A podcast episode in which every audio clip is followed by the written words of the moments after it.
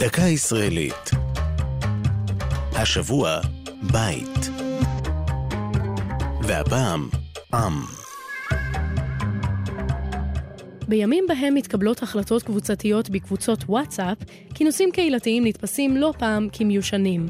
בעבר, כשרצו אנשי היישוב העברי בארץ להתכנס למטרות שונות, אספת חברים, הצבעה חשובה או אירוע תרבותי, היו באים כולם לבית העם. בתים מסוג זה ידועים כבר מימי המהפכה התעשייתית באירופה.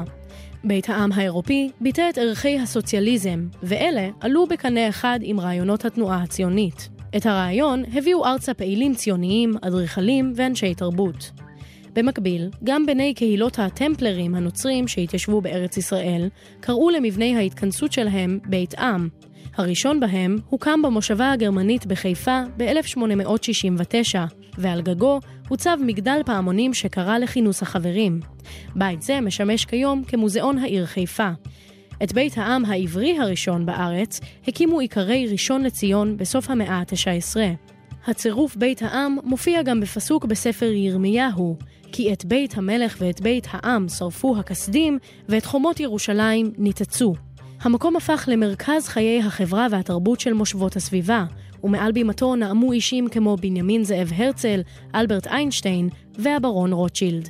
זו הייתה דקה ישראלית על בית העם. כתבה והגישה נעמי שלו. ייעוץ הדוקטור אסתר גרבינר.